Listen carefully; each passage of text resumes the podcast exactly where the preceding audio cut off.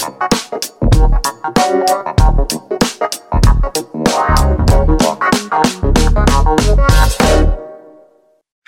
back, everyone, to Point of Sale, the show where we break down great retailers and the data and technology that moves their supply chains.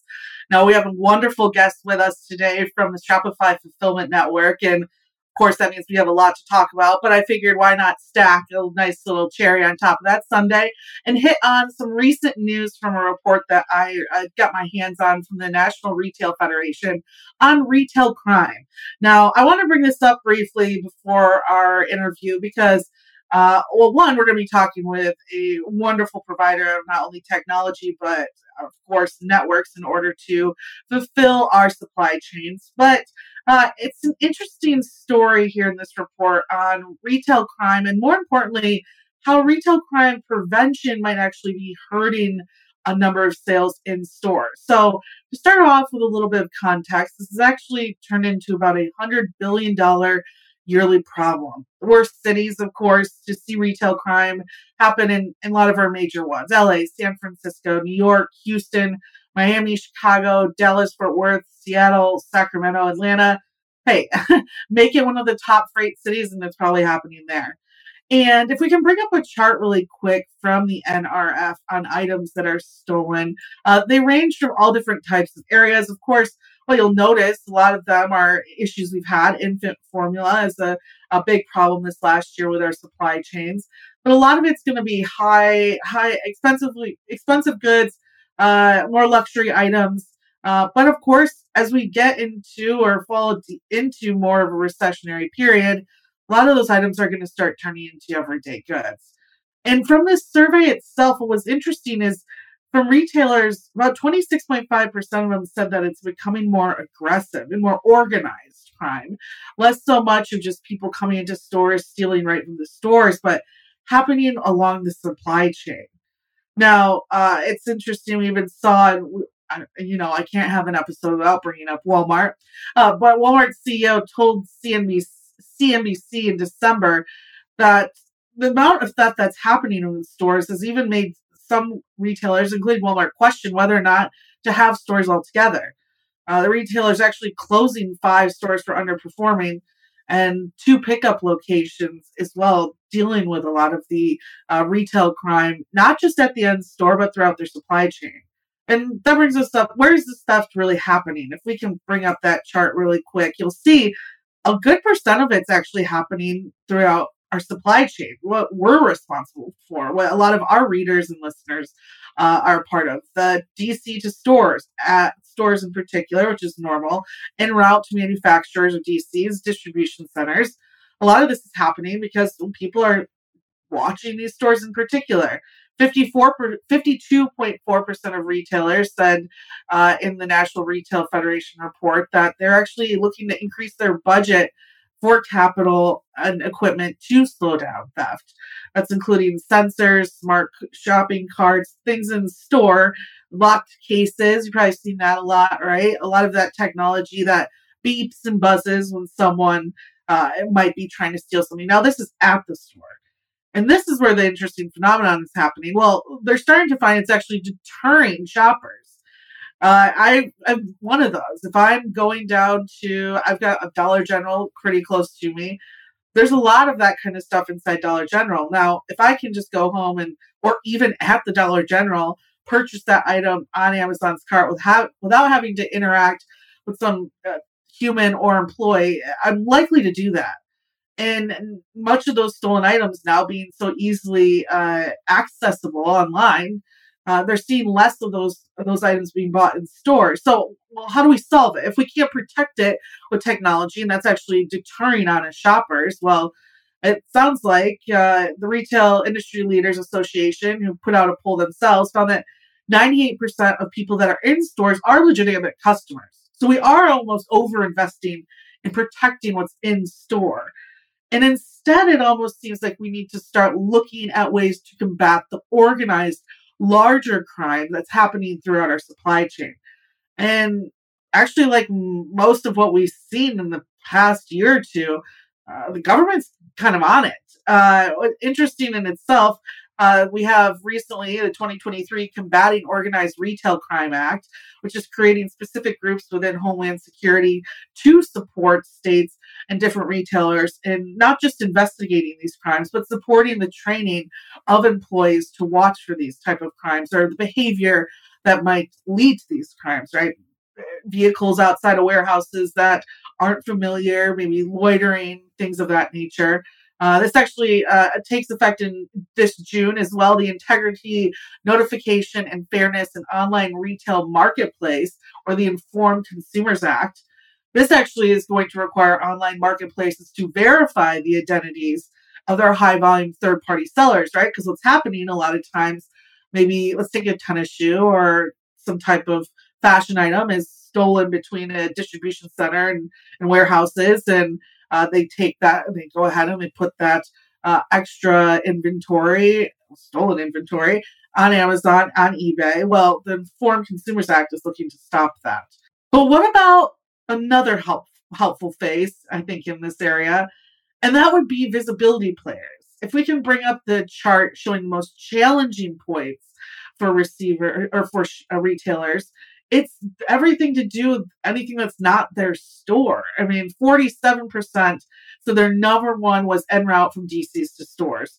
Uh, we have another uh, number two at distribution centers. High, high percentages in the places that, well, in my opinion, I think these visibility, visibility players are are really their true value. When you talk about companies like Project 44, like FourKites, uh, like Tive, uh, and numerous others, Overhaul, etc., especially Overhaul, right, who focuses on crime in particular. Uh, this is where their calling is. And so I think it's important if we looked at how high those areas are rated, well, where can we, you know, continue to invest in those areas? And and instead of investing in the in-store tech, investing deeper into our supply chain uh, technology players, our freight tech players out there today. And it's becoming, like I said, more organized. It's going to take big solutions to track and follow and diagnose who's stealing these. And uh, most retailers, 68.5% of them, don't have a way to combat organized crime or even have an organized crime center within their four walls or within their headquarters. If they do, the size is about, for a median type of uh, retailer, seven people. Uh, and the max on that uh, survey was like 13. We're talking large retailers that were a part of this. like I said, it is becoming more and more aggressive. We can bring up that organized crime violence chart as well. Uh, you can see that um, there's some big areas, or it's becoming more and more aggressive. And uh, actually, go back to that last chart as well. So I think this is important where they're actually looking to invest in the technologies. RFID systems are going to be huge. A lot of these, if you read through them, you're probably thinking, wow, I've heard our visibility players talking about these. And that's because you have. And so when we talk about visibility or uh, V2 or what this next version of visibility is going to be, besides just tracking our truck, I think this is huge, is that we need to start tracking the actual products we're getting there. Tive's got some really great uh, areas with their different solutions that have come out recently in their trackers. I think that we're getting to the point where we can start to catch and uh, prevent this organized crime more and more. But they're as they're getting just as smart as we are. So uh, this is an episode for everyone out there is wondering, hey, what's next in visibility? Especially in the retail sector, well, I think this is one big area where we could use their help. So go ahead and check that out. I'll try sharing it too with everyone on our social media sites once we put out this episode. But again, that's National Retail Federation, their report on organized retail crime. And uh, think about the next time that you want to add maybe another sensor to your store because you might be pushing a few people away. Now let's get to some people that are actually helping promote and make our uh, retail supply chain uh, a lot more uh, efficient. And of course, to keep up with the large amount of e-commerce orders that we've seen over the last couple of years, I don't think we could have a better company here with us today, uh, but an even better guest as well. Soumya Srinagesh Tulloss, thank you so much for joining me. She is the Chief Customer Officer over at Sh- Shopify's Fulfillment Network. Again, thank you so much for having me on. I appreciate your time. Thanks so much, Grace. It's great to be here. No, this is a really exciting. You have a really interesting background and career, and of course, how you, even joined Shopify, I think is pretty interesting. We covered it here at FreightWaves. Can you tell us about your career and tell our audience what brought you into the logistics space and into your CCO uh, role that you're in today? Yeah, thank you for asking the question. Um, well, a little bit about me. I grew up in the Bay Area, and um, I think I always knew that I wanted to be in the technology industry. Um, after college, I did a short stint on and realized that, you know, what I really care about is empowering entrepreneurs. Um, and so I made a big shift and worked at companies like PayPal and Twilio, Deliverr, and now Shopify that are all built on the foundation of how do you empower entrepreneurs to harness the power of the internet to really build exciting global businesses across financial services, customer engagement, and now logistics.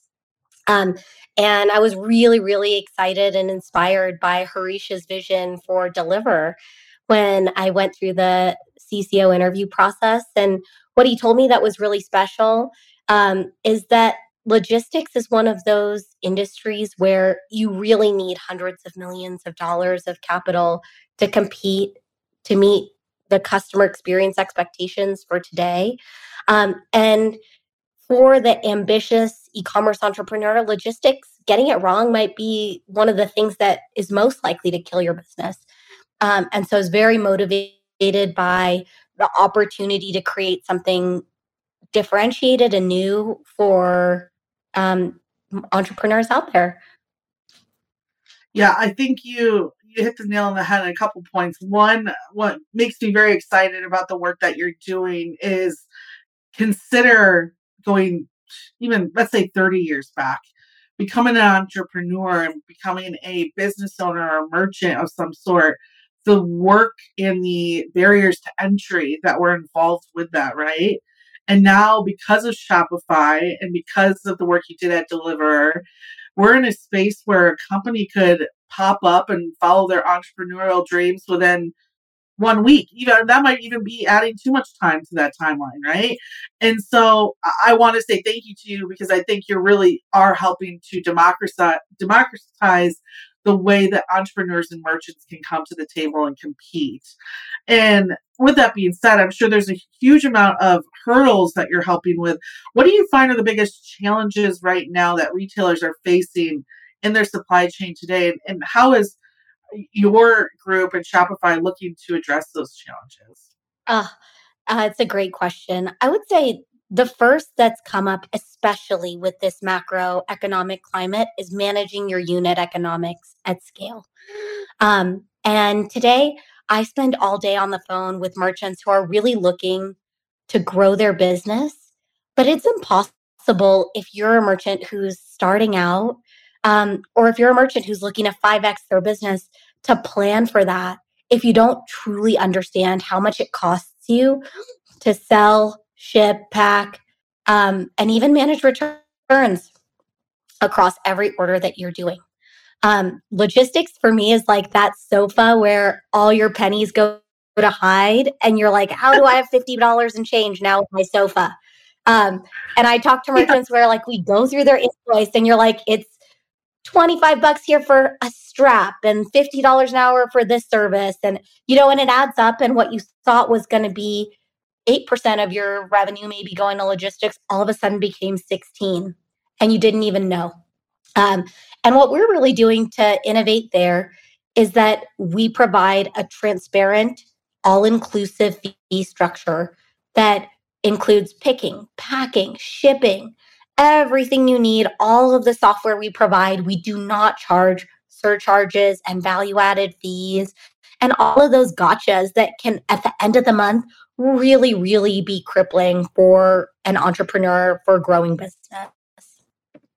No, that's uh, it's a big piece, and especially dependent on you know the mode that you're taking, whether it's you're you're moving large product in large large truckloads, or if you're more small parcels type of of merchant or retailer, it's uh, those pennies uh, can can even become more maximized as you enter these different modes that you may not have clarity of or have any experience in. And it's nothing against entrepreneurs themselves, but I've rarely met someone who is, an entrepreneur that makes something incredible, right? Creates some type of good that's really truly changing the environment it's in, but also somehow has the magical uh, intelligence of supply chain and they rarely come together right and that's what's great is you get to be there to help uh, uh, facilitate that knowledge and help them grow uh, how would you say the pandemic in particular affected the demand for your your services and how did the network and i know you were Deliverr at some point but even so, even with Deliverr, how did you take steps to adapt to the needs of your customers through those changes? Uh, another really phenomenal question. And it kind of ties back to, I think, one of the second biggest challenges is that merchants are facing, which is being nimble. Um, the pandemic has obviously introduced massive volatility and unpredictability into the supply chain. Um, that means that now I think retailers and brands really need to build their business and choose partners who are building their business where designing for being nimble is core to everything that they do. Um, in the last couple years, we've seen the pandemic go from a huge inflow of merchants flooding to e-commerce and consumers flooding to e-commerce to then pulling back in certain sectors inventory being scarce and impossible to get to then merchants sometimes being overstocked on inventory positions. And so to me the pandemic hasn't just created a new status quo that we engineer from. It has created an environment where the only constant is change and so what we're really focused on is designing for bursts in capacity how do you go up and down when your demand changes, when your supply changes. How do you design for flexibility in your inventory, moving channels from direct to consumer to B2B as those demands spike and wane as the business changes? Um, one of, I think, the things that's really important for our merchants today is to be able to pivot quickly based on the facts on the ground so they're one step ahead of their customers. Yeah, uh, we saw the impacts that inventory had for a lot of big retailers, right? This past year, uh, uh, shelves uh, being too stocked at some point, and even with prices falling, wow. the consumer wasn't in the place to buy it all, right? So it's it gets you stuck in this totally. really odd place. How do you um, how do you oh. work? Maybe oh, go for it. Sorry. I was going to say it. Um, brings up just a, a story that I think is kind of relevant for this talking yeah. point, which is we um, work with an amazing merchant called Ballchain. And you might not have heard of their company, but you've certainly seen attached to every lampshade or window window shade or uh, medical yeah. bib at the dentist, all those little iron ball chains, you know? Yeah. Um, and so they're a huge company. They're one of the only sellers of that product in the United States. And when the pandemic started, they actually saw an opportunity to start selling masks. They already sell a ton of these ball chains to healthcare companies, and they found that they could source like really great N95 masks um, abroad and sell them to their same audience. And by being agile, by working with us, they were able to launch an entire logistics solution to sell millions and millions of these masks all around the United States really quickly. And I think that's just a telling example of like how quickly you can evolve your business to capitalize on new opportunities to add value in really critical areas um, when something like the pandemic comes in your way. Um, and that's an example of what I mean by being like logistically nimble? How do you kind of adapt your entire distribution solution to accommodate new product categories or new customer bases, um, kind of within weeks, not years?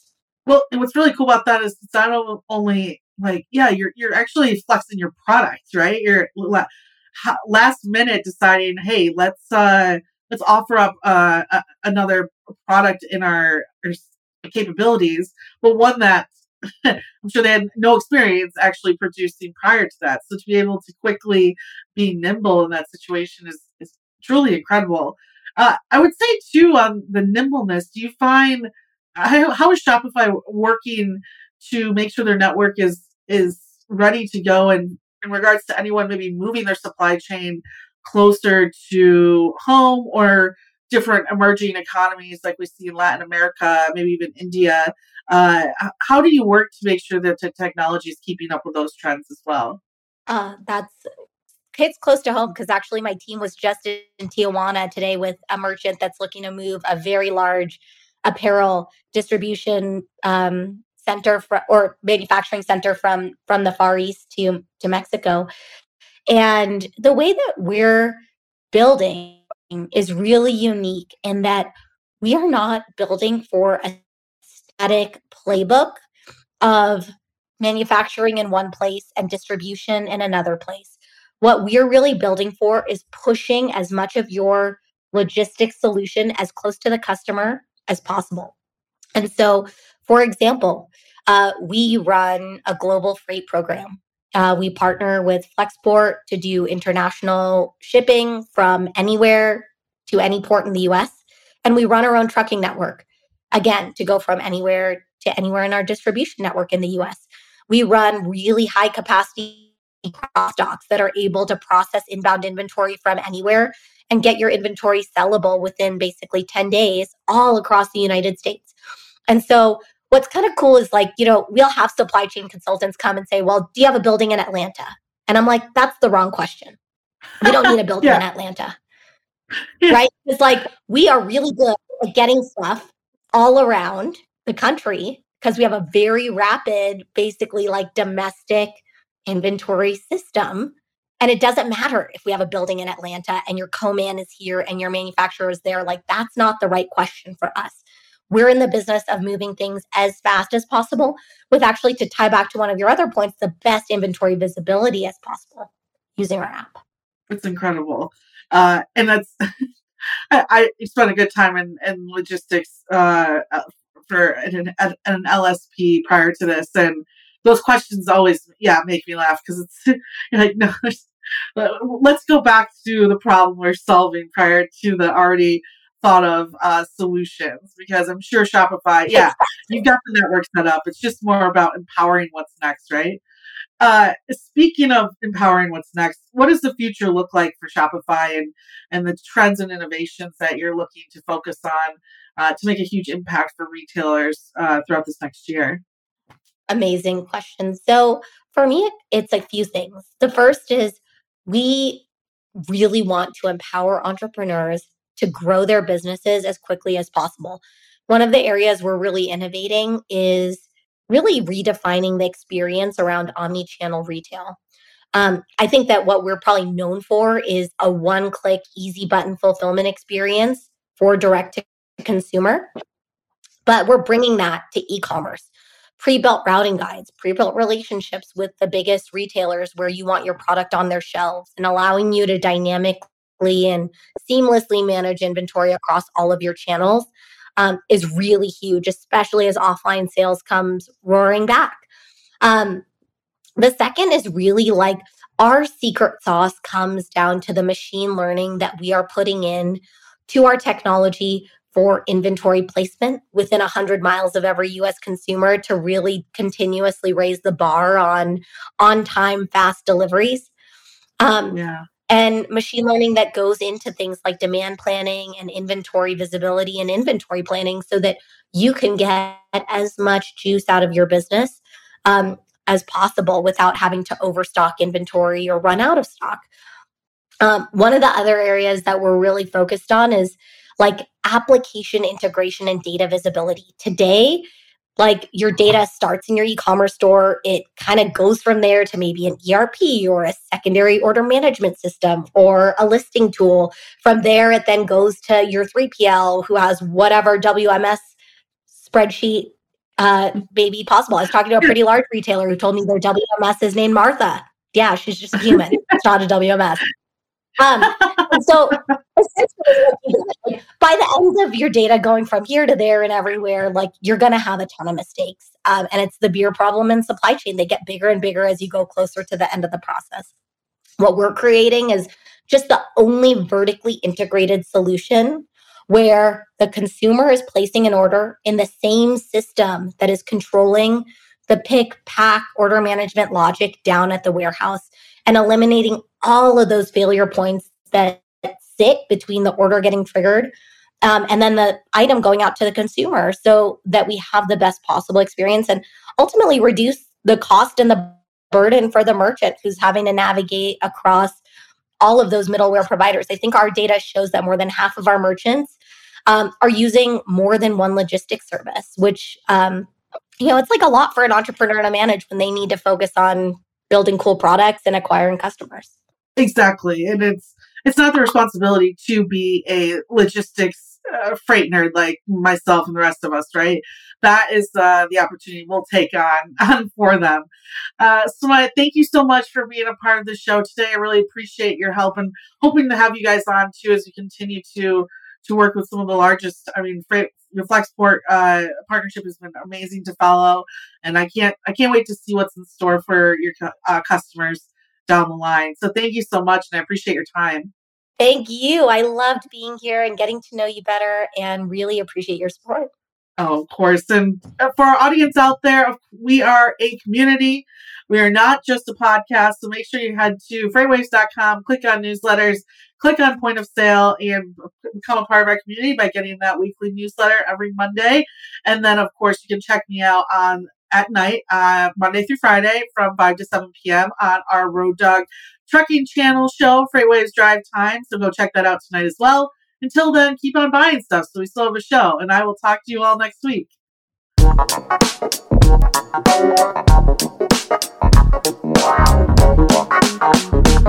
Wow.